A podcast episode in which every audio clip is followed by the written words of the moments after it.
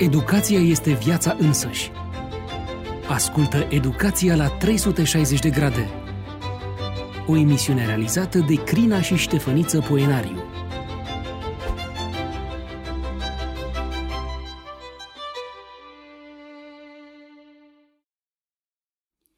Educația holistică are în vedere dezvoltarea armonioasă a omului, din punct de vedere fizic, psihic, emoțional, social și spiritual sau religios. Cu privire la ultima dimensiune, dezvoltarea spirituală sau religioasă, există mai multe direcții, în societatea românească și nu numai. Dezvoltarea spirituală sau religioasă, spun unii, ține de mediul privat, în spiritul respectării separației dintre stat și biserică. Sau educația spirituală religioasă ține strict de edificarea sinelui, fără o componentă religioasă cu necesitate. Există și voci care militează încă de la căderea comunismului în țara noastră, de pildă, pentru educație religioasă în școli. Pozițiile moderate argumentează că ar trebui să existe o abordare generală a istoriei religiilor, mai degrabă decât o îndoctrinare dogmatică. Așadar, ce este educația spirituală religioasă și ce rol are în dezvoltarea armonioasă a copilor noștri?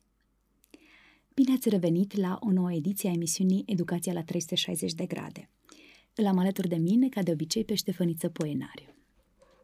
Deschidem un nou subiect uh, ce vorbește despre elemente ale educației holistice. Spuneam noi acea educație rotundă care are în vedere omul ca întreg. Ștefăniță, aminteam la uh, început, în prima emisiune, faptul că uh, un aspect, o latură a educației, este edificarea sinelui, acea căutare a sensului vieții pe care Dumnezeu l-a pus în fiecare dintre noi. Vorbim acum specific despre această uh, educare a noastră spirituală din perspectiva religioasă. Cum și în ce fel putem să ne educăm noi ca oameni din perspectiva aceasta religioasă? În alte cuvinte, este o dimensiune indispensabilă dezvoltării omului ca întreg, educația religioasă? Spunea Sfântul Augustin în începutul confesiunilor sale, ne-ai făcut pe noi pentru tine și neliniștit este sufletul nostru până se va odihni în tine. Este, descrie o imagine pe care o putem regăsi în fiecare dintre noi neliniștea și tumultul sufletesc, manifestat printr-o neliniște interioară, uh, duce spre un ceva, duce spre o căutare. Omul este mereu în căutare. Uh, odată ce se descoperă pe sine, începe să-și pună întrebări, începe să caute, există mereu un, un spirit de maiadă, adică de maiadu, când e ceva la gust, de, de, de căutare, uh, un, o nemulțumire oarecum sau Uh, o, o atitudine de insuficiență cumva, omul mereu este în căutare, își caută rostul, se caută pe sine și își caută rostul. Ca să se identifice omul pe sine, are nevoie să înțeleagă ce e în jurul lui. Uh, să-și înțeleagă, să-și înțeleagă și originea, nu-i așa? Și în căutând să înțeleagă ceea ce este în jurul lui, mereu se întreabă, dar uh, descoperind tot timpul mai mult, nu cumva există un și mai mult? Adică uh, omul este în căutare a tot și este nesatisfăcut până când nu-l găsește. Această, această căutare de rost nu poate fi oferită pe pământ de nicio disciplină în afara uh, dragului de înțelepciune legat de uh, spiritualitate, legat de credință, legat de religie. Religia este acea disciplină care se ocupă de rostul omului. Doar despre asta vorbește. Și, într-adevăr, rostul este legat de trecut, adică este legat de origine. Fără să ne cunoaștem originea, nu prea putem ști cine suntem, nici încotro mergem. Viitorul nu este clar. Dumnezeu, da, ca acea ființă mai mare decât oricare alta ar putea exista. Această ființă nu este clară. Bâșbâim, o căutăm. Dar căutarea este imposibilă dacă nu există vreun reper. Iar reperul acela este geneza, începutul, identitatea noastră. Religia răspunde la aceste căutări. Este singura disciplină care este preocupată de sens și de rost, de sensul vieții și de rostul vieții. Ce poți să spui atunci despre filozofie? Filozofia uh, reprezintă uh, o căutare, o, un drag și o, o căutare de înțelepciune. Filozofia operează cu termenii uh, supranaturalului și cu termeni absoluți, cu ideea de infinit. Uh, Dumnezeu are un alt contur în filozofie. Dar bineînțeles că sunt foarte mulți filozofi creștini uh, în care uh, existența lui Dumnezeu este propriu-zisă și comunicată și parte din limbaj și din concept, dar și acolo unde infinitul nu este numit Dumnezeu, căutarea aceasta este prezentă. Este nevoie de o educare și în acest sens religios sau este un dat cu care ne naștem și uh, la un moment dat descoperim elementele ce țin de religios? E nevoie să ne educăm sau este un dat în noi? Totul este un dat în noi și acest dat din noi uh, este cizelat prin uh, interacțiunile sociale pe parcursul vieții. Ca să spunem că este un dat în noi, deci nu mai avem nevoie de educație religioasă, ar fi ca și cum am spune, este un dat în noi, nu avem nevoie de educație uh, știu eu, socială, nu avem nevoie de educație sanitară. Chiar și parentală, da. Sau parentală, pentru că este un dat în noi. Da, datul acela din noi trebuie crescut. Pentru că a, ceea ce Dumnezeu așează în noi este un sâmbure care are nevoie de pământ, are nevoie de apă, are nevoie de soare, are nevoie de tăiere, are nevoie de îngrijire, iar și acel sâmbure nu are un cod genetic perfect sau complet ci informațiile din codul genetic, da, din sâmburele așezate în noi de Dumnezeu, informațiile acelea sunt completate prin revelație, prin cunoaștere, fie că vorbim de cunoaștere științifică sau de o cunoaștere bazată pe credință în urma revelației lui Dumnezeu, iar acea sămânță își completează codul genetic, informația și astfel putem raționa mai bine. Cu siguranță avem nevoie de educație religioasă. Avem nevoie de educație religioasă înainte de toate. Pentru că sensul tuturor lucrurilor se găsesc în chestiunile ce țin de religie sau de identitate sau de geneză. Uh, tot ceea ce face omul este ca să-și capete sens, tot. Să-și capete bucurie, să-și capete, să, să ajungă la fericire. Iar chestiunile acestea ce țin de sens, de pace, de fericire, nu pot fi izvorâte din lucruri materiale, nici din informație, din, din statut social, pentru că societatea demonstrează lucrul acesta. Sunt foarte mulți oameni bogați care sunt triști. Sunt cei mai mulți, poate că, da, triști. Sunt foarte mulți oameni cu un statut excepțional din punct de vedere social și sunt triști. Sunt foarte mulți oameni uh, nu te ajut, nici sănătatea nu te face fericit. Că toate pot contribui dacă le pui pe un schelet, iar scheletul acesta este răspunsul la întrebările, la întrebările de rost, de sens, pe care răspunsuri nu le poți găsi decât prin religie. Având răspunsul acesta, scheletul acesta, având uh, ancorarea foarte profund așezată în Dumnezeu, uh, toate au sens și te fericesc. Dar chiar dacă lipsesc, tu poți fi fericit. Istoria demonstrează oameni săraci, uh, oameni arși pe rug, cântând, uh, oameni trecând prin suferințe inimaginabile, uh, având sens, bucurie și pace sufletească. Adică, înainte de toate, noi ar trebui să ne educăm din punct de vedere spiritual religios. Pentru că de această educație depinde viitorul nostru. De această educație depinde binele și răul, da? Dând la o parte educația religioasă nu mai este bine și rău.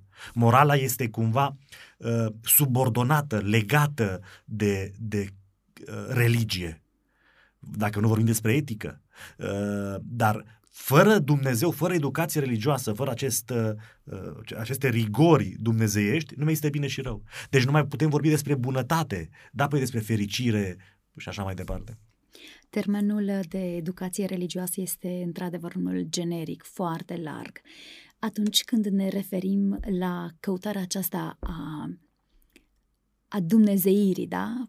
a sămânței acelea de dumnezeire din fiecare dintre noi, ă, ne referim ă, în contextul oricărei forme de manifestare religioasă sau ă, există doar o singură cale prin care putem ajunge la a descoperi ceea ce Dumnezeu a pus în fiecare dintre noi. Există o singură cale care se manifestă în toate căile posibile, pentru că Scriptura vorbește despre o singură cale a mântuirii, Isus Hristos. Dar Isus Hristos uh, coboară din cerurile lui și se face mizerie, ceea ce este omul căzut în păcat. Adică este o, o contextualizare a mesajului uh, Uh, revelația mesajului Dumnezeu, a cuvântului, a forței de viață, este o contextualizare până în mizerie, până în păcat, de dragul nostru. Adică mai jos de atât unde să cobori. Noi suntem diferiți. În felul acesta Dumnezeu coboară în mizeria fiecăruia dintre noi, ca să ne, ne vorbească pe înțelesul lui acel adevăr absolut, dar comunicat pe înțelesul nostru, iar fiecare dintre noi în, în etape diferite de viață înțelegem porțiuni, perspective, uh, înțelegem unghiuri ale acestei realități, da? vorbim despre adevărul lui Dumnezeu. Nu este o singură, este o singură cale Iisus Hristos, dar Iisus Hristos se manifestă într-un mod surprinzător adesea. Nu spune Apostolul Pavel că uh, pentru unii legea conștiința lor le este. Adică n-au auzit de lege, n-au primit legea ca evrei da, pe Sinai, ă, n-au auzit de Isus Hristos ca mântuitor, dar trăirea în conformitate cu, cu conștiința lor și atitudinea de închinare față de formele pe care ei le cunosc, numindu-le oricum, această, această armonie și coerență a sufletului, a, a gândirii și a faptelor, de fapt le, această coerență le este mântuitoare. Tot în virtutea singurului, da, Mântuitor Iisus Hristos, dar chiar dacă n-au lumina aceasta, n-au înțelegere aceasta, n-au forma aceasta. Uh, religia nu trebuie privită ca o nici ca o instituție, nici ca o serie de, de forme, ceremonii, reguli. Uh, religia uh, cuprinde spiritul și spiritualitatea. Chiar dacă astăzi sunt diferite și oamenii s-au săturat de religiozitate, înțelegând prin religiozitate uh, cutume, dogme, ceremonii îndoctrinare, și, îndoctrinare și caută forme de spiritualizare sau de spiritualitate în care meditația are un rol excepțional, dar toate aceste forme uh, spirituale fac parte din religiozitate. Doar că în conștiința comună da, de azi uh, este scoasă spiritualitatea din religie, dar Biblia nu spune așa. De exemplu, când definește Biblia religia, spune că religia adevărată, religiunea adevărată este să, să iubești, să cauți pe om, să-l ajuți, să cercetezi, să uh, un, un amărât și să îi, îi faci un bine. Religiozitatea este spiritualitate.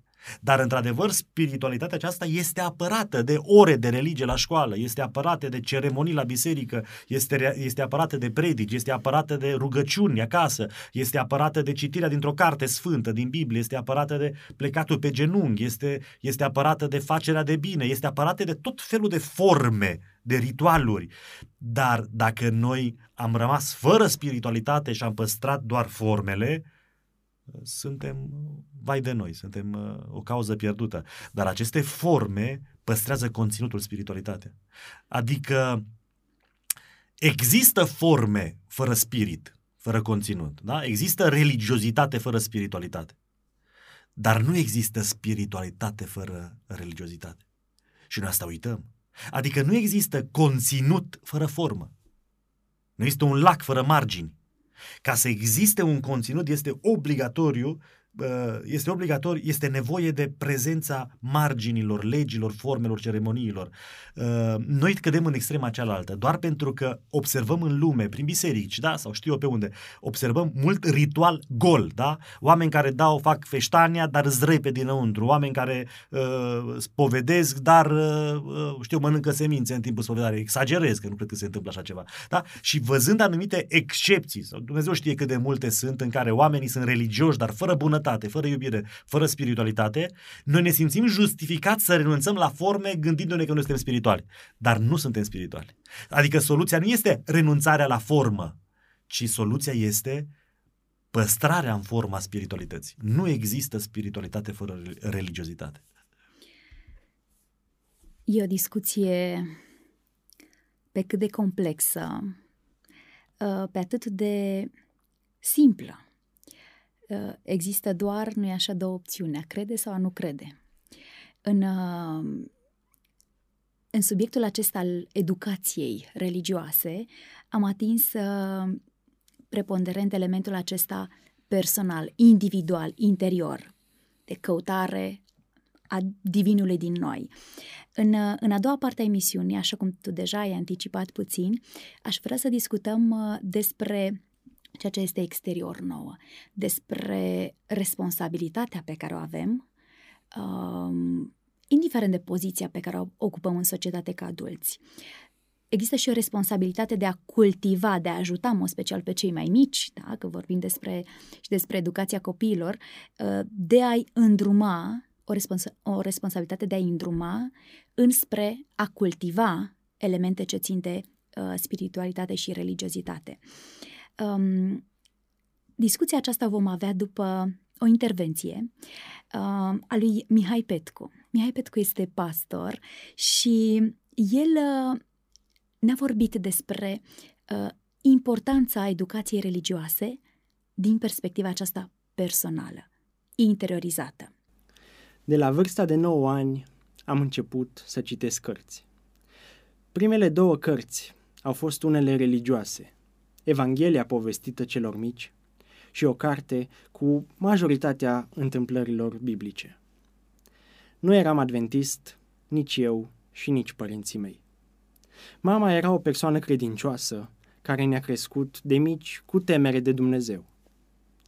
Interesant a fost uh, că aceste două cărți pe care le-am citit în copilărie mi-au impactat viața și mi-am dat seama de lucrul acesta doar peste 10 ani.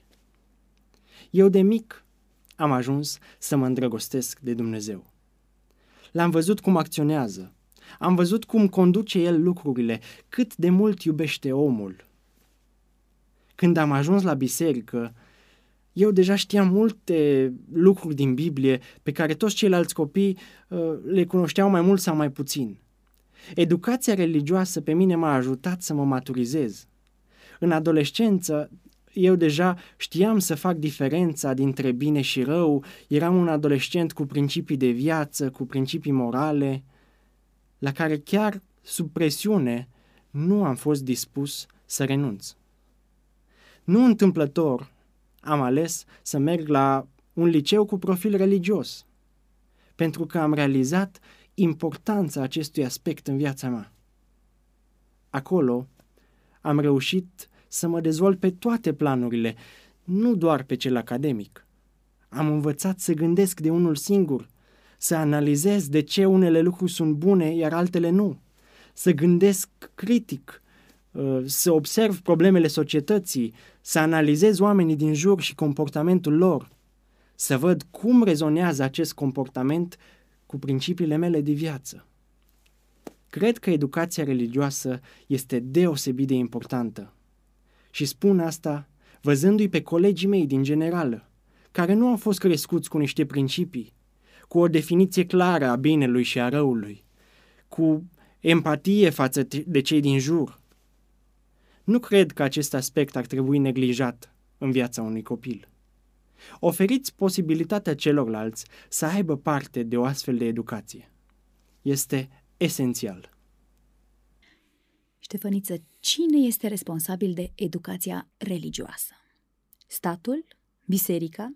Familia? Și unii și alții? Cine are această responsabilitate uh, primară, da? Responsabilitatea din tâi. Prima dată individul, fiind la o vârstă potrivită. În cazul copiilor, categoric, prima responsabilitate pică pe părinte. Părintele trebuie să îl crească, să-l dezvolte și din punctul acesta de vedere, în primul rând prin exemplu, nu atât de mult prin vorbă, dar și prin vorbă. Oamenii și noi, cu atât mai mult copiii, au uh, predilecția de a da crezare mai degrabă faptelor decât uh, cuvintelor. Deci individul este, fie că vorbim despre individ în raportul cu el însuși, fie că vorbim despre individ în raport cu cel pe care trebuie să-l crească, fiind un copil foarte mic. Realitatea este dificilă totuși, pentru că mm, instituționalizarea copiilor sau, bine, nu e chiar o instituționalizare, dar schimbarea zonei de confort și de educație din familie către creșe, grădinițe și școli face ca această responsabilitate a părintelui să fie foarte mică, conform cutumelor de astăzi. Iar dacă copilul de la 2-3 ani, 4 ani, da, cam de la 2 ani este la grădiniță, grădinița ar trebui să se ocupe de educația religioasă. Școala ar trebui să se ocupe de, de, de educația religioasă. De ce nu biserica? Și biserica. Dar biserica se ocupă o zi din uh, șapte. Nu? E sâmbăta, duminica, depinde de, de confesiunea religioasă. Este foarte greu ca într-o singură zi să-i oferi, un, să oferi o învățătură pe care el să, să-și o asimileze dacă în timpul săptămânii primește învățături contrare. De aceea, pe lângă biserică, uh, este nevoie ca școala și grădinița să ofere această educație religioasă. Cum îmbinăm ceea ce ai spus tu cu principiul uh, separației puterilor în stat, da? Uh, și separației statului de biserică. Um... Păi întrebarea se pune simplu. Uh, a cui este școala, statului sau a bisericii? Dacă ne uităm la geneza uh, școlilor, observăm că ele s-au născut din uh, relația omului, clericului cu divinitatea. Primele arme împotriva analfabetismului și inculturii au fost uh, armele Bibliei, Biblia, cărțile sfinte și uh, ceremoniile religioase. De acolo s-a născut școala. Fie că vorbim despre cultura iudaică, da? Vorbind despre, la început a fost, de exemplu, în familie, Adam creat, părintele era și profesor, era și polițist, era și primar, era de toate, da? După care, după școala aceasta a părinților din Eden, s-a simțit nevoia de o intervenție și Dumnezeu a îngăduit să, să existe niște școli ale profeților, sunt numite în Sfânta Scriptură, pentru că părinții s-au îndepărtat atât de mult de ideal, de chipul lui Dumnezeu, încât au devenit incapabili să mai crească pe copii frumos. Și atunci au zis, măi, avem nevoie de niște lideri dintre voi, dintre, dintre copiii voștri, care să fie crescuți de niște părinți spirituali. Iar actul acesta de a îți oferi copilul unei școli este ca și cum i-ai dat dreptul copilului tău să aibă încă un părinte. O recunoaștere a incapacității tale, a limitelor tale uh, și o cedare a copilului tău templului sau școlii, nu? Cum a fost și în cazul lui Samuel. Ana promite, Doamne, mi-l dai, ți-l dau. Și după ce l-a primit, a avut un copil, l-a dus la templu, l-a încercat și când l-a încercat i-a spus, este al tău și l-a început să învețe. Incapacitatea părinților a necesitat o astfel de instituție care să ofere o elită, în ghilimele, a părinților ca model pentru copii. Uh, lucrul acesta s-a dezvoltat, apoi au apărut uh, sinagogile, uh, care la fel sinagoga era o școală și erau școli sinagogale. Școlile de biserică. Școlile de biserică, da, vorbind în termenii de astăzi. La fel, Iisus Hristos, ceea ce a făcut prin uh, ucenicie, a, a imprimat un nou stil de educațional și de pedagogie, prin analogii, prin uh, parabole, prin exemplu, da, vorbim despre ucenicie. Dacă vorbim despre uh, primele școli din Europa, care au fost la fel creștine, dacă vorbim despre reformațiune, bune. Uh, în evul mediu, din nou, școlile au fost legate de biserică. Reformațiunea, care a fost de fapt o luptă între biserică și biserică, nu? Reformațiunea a fost realizată prin școli, școlile protestante. Contra-reforma adusă de Biserica Catolică în fața acestei încercări, acestei mișcări extraordinare a protestantismului, contra-reforma prin ordinul iezuit a format o armă numită educația, ca prin educație oamenii să devină din nou catolici. Iată, până astăzi sunt cele mai bune școli din lume, cele catolice contrareforma. Dacă vorbim de România, prima școală românească, nu? În 1495, da? Școala aceasta este legată de istoria Bisericii Voievodale Sfântul Nicolae din Scheie Brașovului, iată de la noi de acasă. Aici, de acasă, da. da. Aici uh, au fost primele legături și prima școală românească. Apoi, dacă vorbim despre termenii folosiți în, în, în, în câmpul acesta lexical al ideii de școală, dascăl. Păi dascăl vine de la biserică, cel care oferă învățătură, are o semnificație dublă, prin cânte, cântăreț bisericesc, în același timp învățător. Pentru că, la fel și în școala din Brașov, prima școală românească, în curtea bisericii, ă, dascălii, preoții erau profesori. Primele manuale au fost psaltirea, Biblia, cărțile sfinte. Pe aceste cărți au învățat să citească. Iată că școala, uitându-ne la geneza ei și uitându-ne în istoria ei, s-a născut din biserică. Adică școala este a bisericii, nu este a statului. Astăzi este a statului, sunt de acord. Dar ea a fost a bisericii. Că e bine că e a statului, că nu e bine, sunt discuții greoaie. Dar uh, separarea puterilor în stat e, face, face referire în primul rând la uh, legătura dintre stat și biserică. Școala este dintr-o altă dimensiune, nu pot fi uh, puse la aceeași, în aceeași dimensiune sau la același nivel, da? Pentru că școala nu este o putere în stat. Da? Nu vorbim despre biserică și, și stat.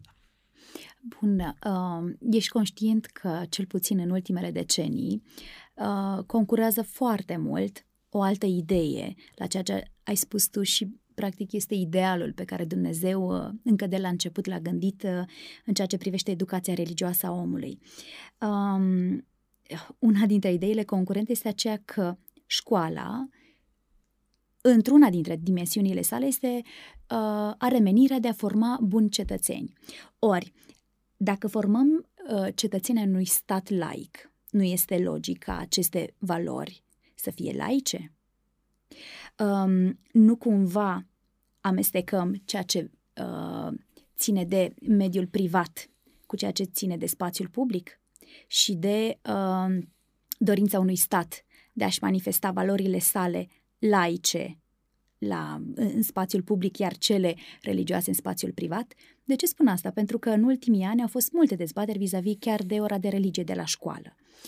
Uh, și sigur că um, au fost anchete de idei, au fost uh, întrebați chiar și uh, copiii, elevii vis-a-vis de această oră de religie și răspunsurile nu au fost uh, uh, au fost și de o parte și de alta taberei. Cum împăcăm ideea aceasta a unui stat laic, de altfel cum este și România, da? Este un stat laic, cu toate că avem o religie predominantă. Um, cum împăcăm ideea aceasta a statului laic și a logicii conform cărea un stat laic ar trebui să uh, crească cetățeni din prisma valorilor laice și educația religioasă despre care tocmai vorbeai. În primul rând trebuie să conștientizăm că trecerea anumitor lucruri în privat stinge viața celor lucruri trecute în privat. Când nu este o mărturisire, când nu este o exteriorizare a credințelor, a valorilor, ele se sting. Uh, în același timp, care sunt valorile laice? Adică cine dă o valoare laică care să nu se suprapună unei valori creștine sau religioase, da? Nu vorbim doar despre creștinism. În alte cuvinte spui, spre exemplu, ecologia, da? Mm-hmm. Poate însemna și dragostea pentru natură, care a fost creată pentru om, sau, eu știu, alte valori ale societății pot fi uh, da, păsești din prisma moralei creștine? Să, uh, să nu furi, să nu minți, onestitatea, răbdarea, uh, bunătatea, tot ce face parte din caracterul unui om sunt uh, însușiri ale omului după chipul lui Dumnezeu. Noi, în tensiunea aceasta dintre știință și religie, noi încercăm să ne debarasăm de, de religiozitate. Și aici este miza, să ne debarasăm de, de un sistem de gândire așezat pe credință, să bagatelizăm credința, să o dăm la o parte. Până acum, noi vedem ce a făcut creștinismul sau ce a făcut religia, ce a făcut credința în istorie, pentru că suntem un rod și Europa este un rod al, al credinței și Statele Unite este un rod al credinței, vorbim doar despre, doar despre creștinism, dacă vorbim despre alte religii, cu atât mai mult, pentru că acolo sunt lucrurile mai radicale și mai fund, fundamentaliste într-un anumit fel. Uh, iar astăzi, dintr-o dată, vrem să ne debarasăm de ele. Sunt de acord că este nevoie de o anumită, de, de nu anumită, de o libertate de plină a omului. Adică omul nu trebuie să fie obligat să facă religie. Dar interesant este că, deși noi creștinii da, acceptăm că omul nu trebuie să fie obligat să facă credi- uh, religie, ci el trebuie copilul să gândească cum vrea, are libertatea aceasta. Dar oamenii care vor să nu facă religie în școli, spun că toți oamenii ar trebui să fie îndoctrinați cu filozofia LGBT. Că mhm. toți copiii trebuie să învețe că masturbarea este o chestiune de cunoaștere că copiii trebuie să aibă, uh, să, să vadă încă din copilărie prin manuale tot felul de ipostaze pornografice, că uh, este dreptul lor al copiilor să, cunoa- să, să creadă că homosexualitatea este o alegere. Și în fața acestei, acestei mișcări globale, globaliste, de, de, de, de ștergea chipului lui Dumnezeu din om, uh, noi suntem de acord. Adică noi, da, avem libertate. Adică în, în România a existat o înțelepciune excepțională până de curând, când uh, religia făcea parte din curiculumul, uh, corpul comun al curiculumului românesc, din cel 70%. Nu erai obligat să faci religie. Dacă aveai o altă credință, făceai religia ta, dar trebuia să fii educat din punct de vedere spiritual, pentru că trebuie să devii om. Nu este atât de important conținutul pe cât calitatea de om. Având anumite valori asimilate, răbdare, perseverență, bunătate, așa mai departe, cooperare, tu conținutul ți-l câștigi mult mai repede și ajungi la rezultate foarte mari dacă tu ai asimilate aceste valori. Da? Nu voiai să faci uh, religia la ortodox, o făceai la adventiști, nu la adventiști, la penticostali. Dar tu o făceai. Iar dacă cumva erai ateu, da? Uh, de asta trebuie să se îngrijească statul, ca școala să ofere libertatea și aceluia care e cum e. Dar să fie liber. Dar uitați ce interesant că acum, uh, cum mișcarea aceasta sexistă și LGBT și mișcarea aceasta globalistă, nu mai ai libertatea să nu înveți. Păi stai puțin. Adică n-ai libertatea, nu doar că se dorește a fi obligatorie, n-ai libertatea nici să spui copilul meu nu. Sunt două lucruri atât de diferite, contrare, opuse, uh, uh, refuză orice spirit logic. Uh, este de neînțeles, este de neînțeles. Ne întoarcem, ne întoarcem noi așa la identitate educația religioasă ține uh, într-o mare măsură de identitatea noastră. Uh, ne identificăm uh, condiția noastră umană uh, în ceea ce Dumnezeu a pus în noi sau uh, încercăm o altă dimensiune. Uh, atâta timp cât uh, avem libertatea și permitem altora libertatea de a crede sau de a-și manifesta, de fapt, uh, așa după cum uh, Constituția României spune, cum spun și multe alte documente ce țin de, uite, Convenția Europeană a Drepturilor Omului sau um, um, protocolul adițional la Convenția Europeană a Drepturilor Omului. Um, Constituția României, articol 29. Spre exemplu, statul asigură libertatea învățământului religios potrivit cerințelor specifice fiecărui cult. În școlile de stat, învățământul religios este organizat și garantat prin lege. Și atunci uh, revin, revin la ceea ce spuneam um, și ceea ce tu aminteai. Pe de o parte, uh, noi ca și țară care își cunoaște și recunoaște identitatea creștină, înțelegem importanța educației religioase, dar pe de altă parte încercăm să facem față și a fluxului noilor direcții, ce vorbesc tot de o identitate, dar vorbesc despre o identitate recentă. Acum, de câteva decenii, avem dreptul să credem că nu mai suntem femeie, bărbat, băiat, fată și așa mai departe. Uh, nu e așa relati- relativismul acesta al valorilor postmoderne uh, ne face să chestionăm identitatea noastră de bază, primară, cine suntem noi ca oameni. Cred că aici, aici lovește, aici lovesc noile curente de abordare a identității, în ceea ce suntem noi ca esență, ca structură. Lovesc în ideea că noi suntem din Dumnezeu. Și se scot, și se scot în evidență, cumva, uh, exact cum aminteai, uh, pe de o parte, ă, se scot în evidență tendințele de îndoctrinare, da? foarte mult, îndoctrinare religioasă, dar se pun în plan secund uh, tendințele de îndoctrinare ce țin de identitatea aceasta recentă, nou descoperită. Um, ne, ne apropiem de final.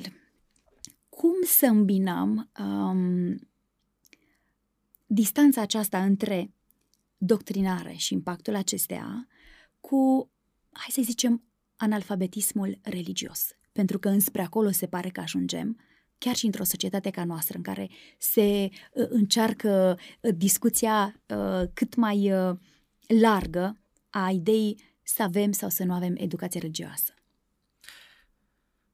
Școala n-ar trebui să îndoctrineze, n-ar trebui să poarte culori confesionale, ar trebui să vorbească doar despre scriptură, despre Biblie, despre Dumnezeu și despre Isus. O școală, știu eu, baptistă n-ar trebui să facă baptiști, nici o școală adventistă adventiști, să promoveze niște valori, într-adevăr, dar uh, uh, să-L prezinte pe Isus. Iar Isus continuă călătoria Lui cu fiecare în parte. Dar avem nevoie de această, de exemplu, o, o istorie a religiilor, o, o înțelegere a, a concepțiilor religioase în întreaga mm-hmm. lume. Avem, avem nevoie de prezentarea acestui uh, sistem de gândire creștin care este așezat pe credință ca metodă și instrument de descoperire a lucrurilor tainice. Avem nevoie să visăm, avem nevoie să, să, să le prezentăm copiilor această posibilitate a miracolului care să dea sens, entuziasm și să-l ajute pe, pe copil în căutare. Avem nevoie de educație religioasă în, în școli. Nu trebuie să-i obligăm pe toți categoric, dar și chestiunea aceasta libertății este una foarte dificilă pentru că în în libertatea aceasta pe care, de care avem dreptul fiecare dintre noi, lumea se va autodistruge. Lumea nu va fi veșnică, spune Dumnezeu. Și deși este valoarea primară această libertate, nefiind liber, noi n-am putea nici iubi, da?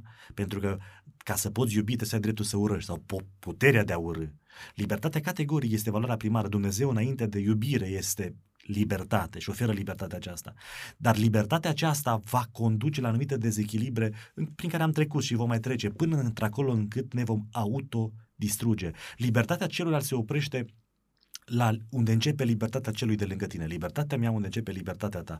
Dar chestiunea aceasta este frumoasă, din punct de vedere filozofic, sună interesant, dar este imposibil, este imposibil eu să cred ceva, să fac ceva fără să te afectez, fără să te influențez. Ă, este o tensiune, sunt niște reguli care ne ajută să supraviețuim, care amână momentul dezastrului, dar doar pe ideea corectitudinii politice și a libertății, societatea aceasta nu va putea trăi.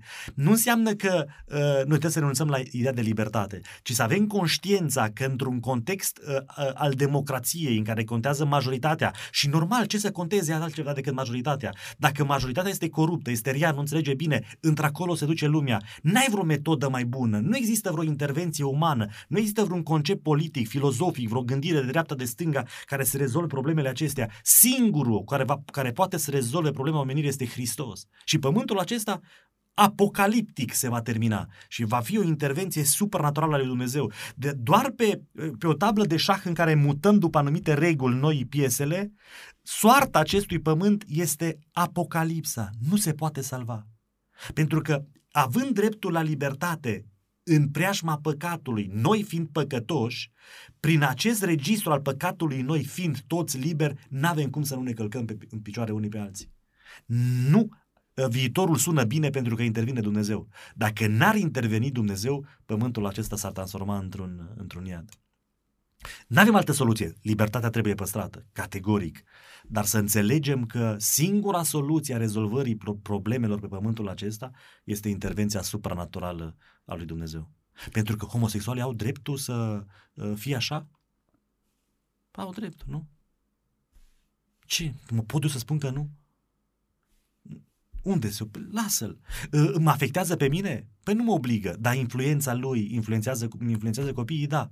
Deci iată că libertatea lor deja calcă peste libertatea mea. Dar și a mea peste a lor. Nu? Eu vorbesc despre Dumnezeu în școală. El vrea să nu. Eu vorbind și fiind un spirit de genul acesta în școală este influența copilului.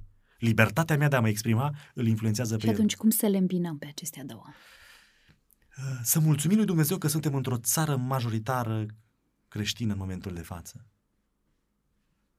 Uh, și să profităm de timpul acesta, să ne străduim să promovăm valorile în care credem. Uh, uite că oamenii aceștia vorbesc mai tare decât noi, mai clar decât mhm. noi, urlă mai tare decât noi, fac lucruri, noi nu.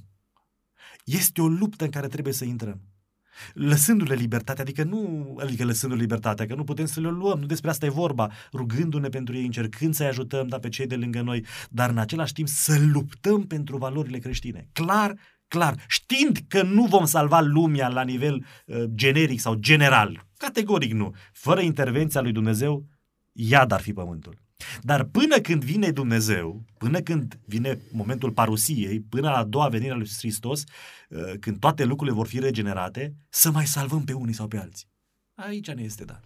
În alte cuvinte, educația religioasă este atât o responsabilitate individuală, cât și o responsabilitate socială. Să luptăm pentru binele celor din jurul nostru, fără a le încălca drepturile, dar în limitele libertății noastre și a celorlalți, să ne întâlnim la mijloc, noi vorbind despre identitatea noastră, ei vorbind despre identitatea lor, dar găsind puncte comune așa încât până la urmă uh, Hristos să fie să fie cel uh, înălțat, cel în care noi credem ca și creștini. Ștefăniță, în două, trei cuvinte, ce argumente aduce tu în favoarea educației religioase în școli la finalul ediției noastre?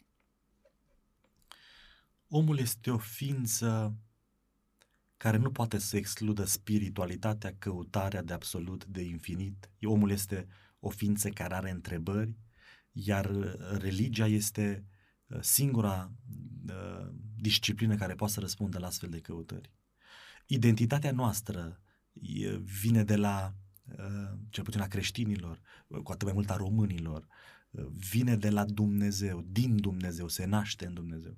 Școala s-a născut în biserică, în mediul acesta al închinării, uh, în biserică și din biserică s-a născut. Uh, valorile școli, religiozității, religiei, sunt valorile majoritare în lege, în legislație, în viața socială, în stat. Uh, nu există vreo valoare înțeleasă corect din Biblie care să facă vreun rău, face doar bine. Nu găsesc vreun argument pentru care să scot această disciplină din educația uh, copilor. Nu găsesc nici unul.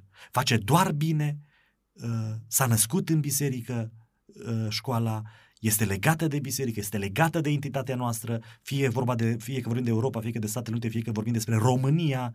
Uitați-vă că toți gânditorii, nu gânditorii, conducătorii din România aveau pe lângă câte un om spiritual, duhovnic, nu? Mircea cel bătrân îl avea pe Sfântul Nicodim, uh, uh, Sfântul uh, Neagoie Basarab, îl avea pe Sfântul Nifon, Patriarhul Constantinopolului, Constantin Brâncovianu, îl avea pe Sfântul Antim, Iverianul, Ștefan cel Mare, îl avea pe Sfântul Danil, Sihastrul, Vasile Lupu, și așa mai departe. Mm. În spatele, România este legată de, de Dumnezeu. Și nu doar România, Europa, America, omul este legat de Dumnezeu. Nu, n-aș înțelege rațiunea prin care uh, ar trebui să dezlipim ceea ce a fost bine până acum, dând la o parte ceva ce nu este rău, ce este doar bun. Îți mulțumesc, Ștefăniță, pentru intervenția de astăzi în ceea ce privește impactul educației religioase, în ceea ce privește uh, importanța educației spirituale religioase în viața fiecăruia dintre noi uh, aflăm de unde ne tragem și care este scopul înspre care să tindem. Cu drag. Urmează o pauză muzicală, după care ne întoarcem pentru a lectura sugestia Arcadiei Solum pentru ediția de astăzi. Cele 12 reguli de viață, un antidot la haosul din jurul nostru, propuse de Jordan Peterson, unul dintre gânditorii celebri ai momentului despre care am vorbit în ediția trecută, poate fi considerat o cale de acces către Maps of Meaning, prima sa carte, o lucrare fundamentală, deoarece, dincolo de diferențele genetice și de experiența care există între noi, dincolo de cât de diferit sunt modelate de mediu creierele noastre, toți avem de-a face cu necunoscutul și toți încercăm să ne deplasăm dinspre haos către ordine. Regulile din prezenta carte conțin un element de universalitate și îndeamnă cititorii să revină la clasicele virtuți. Disciplină, curaj, onestitate, prietenie. Stai drept și trage umerii înapoi înseamnă nu doar o restructurare fizică, ci mai mult una conceptuală, spune Peterson.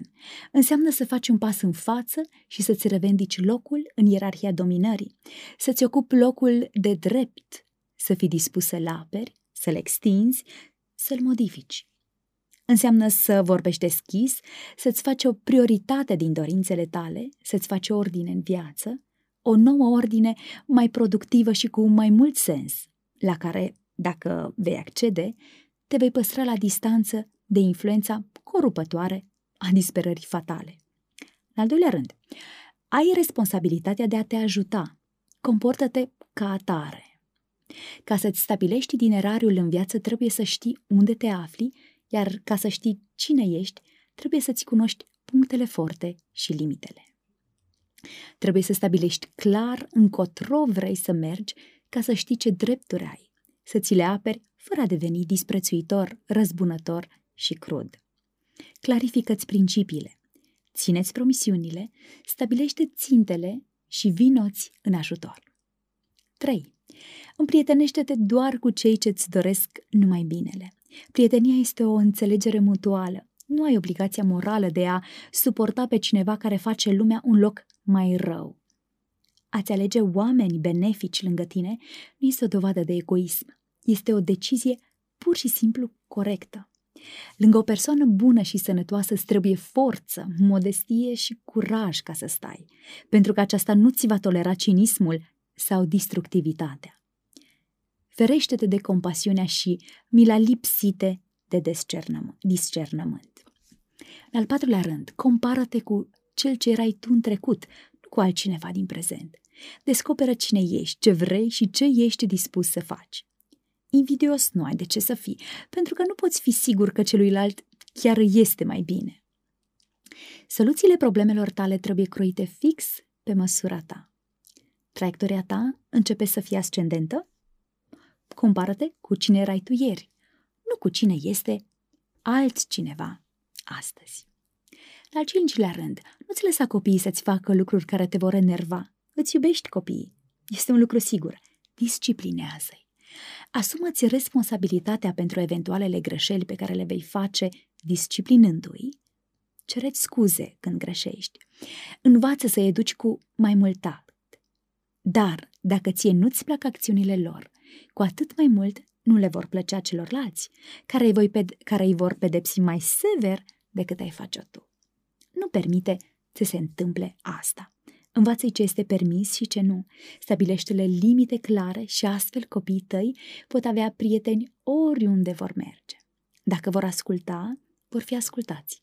Dacă vor ști să zâmbească și să-și ceară iertare pentru greșeli, li se va zâmbi și vor fi instruiți cu blândețe și bucurie. La al șaselea rând, fă ordine în propria casă înainte de a judeca lumea. Oprește-te atunci când conștiința îți spune că faci un lucru rău, demn de dispreț. Oprește-te din a spune lucruri care ți-ar putea provoca un sentiment de rușine. Spune doar acele lucruri care te fac puternic. Fă numai acele lucruri despre care poți vorbi cu mândrie. Canalizează-ți eforturile numai în cauze bune. Dacă toți oamenii ar gândi și acționa astfel, lumea ar deveni un loc mai puțin damnat. Ar înceta să mai fie un loc tragic. Fă tu primul pas spre o astfel de lume. În al șaptelea rând, concentrează-te pe lucrurile cu adevărat importante și nu pe neplăcerile imediate, sau, altfel spus, sacrifică ceva acum ca să câștigi altceva mai târziu.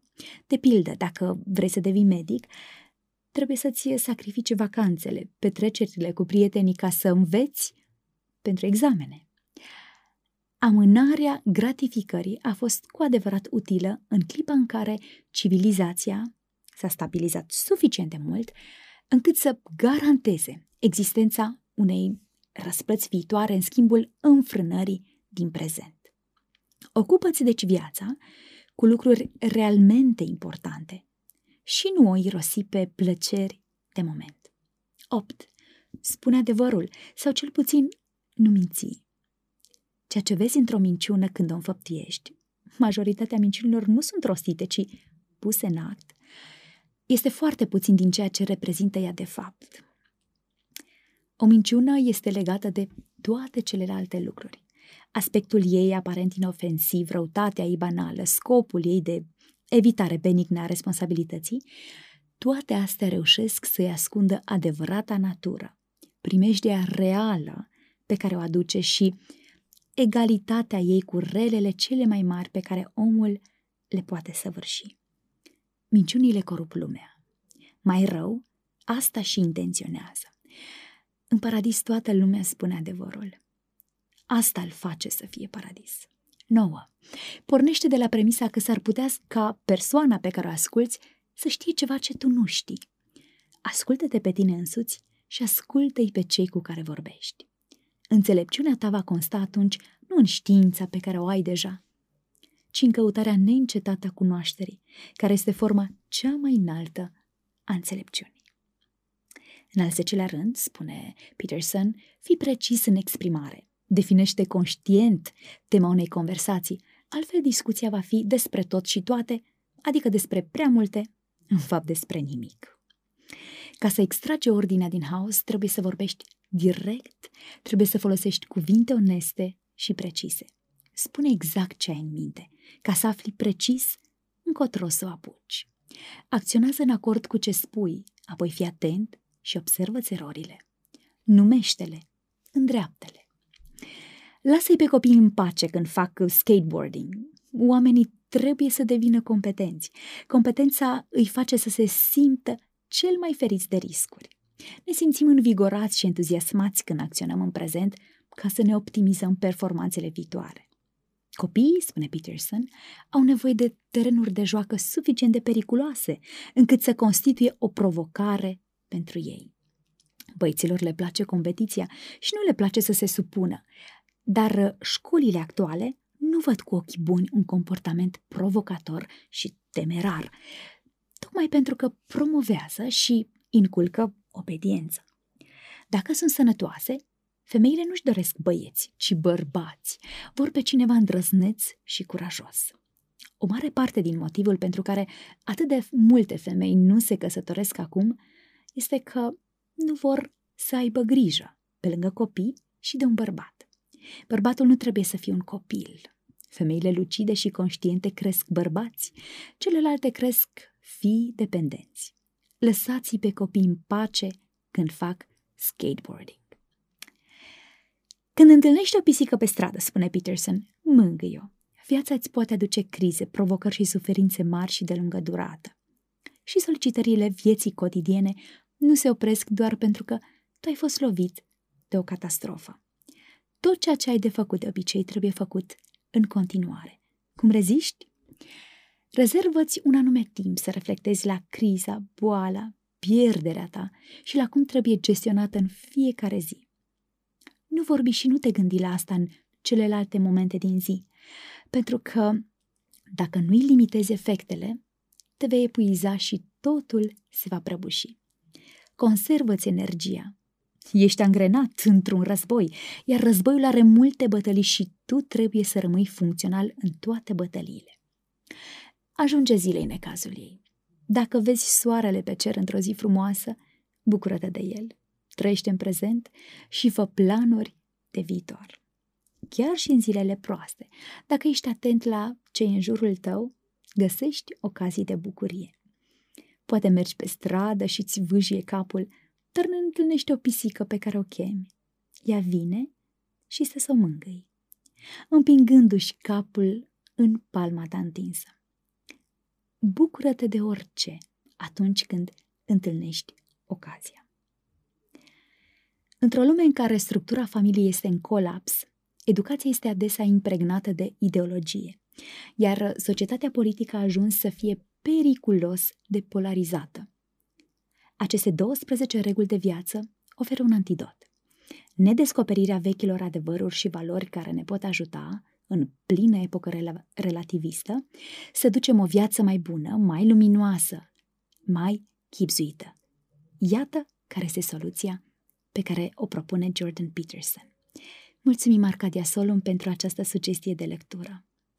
Iar vouă, cei care ne audiați și care ne vizionați, vă dorim multă înțelepciune în a alege ceea ce este cel mai potrivit pentru copiii dumneavoastră și pentru dumneavoastră înșivă în ceea ce privește educația religioasă. Numai bine!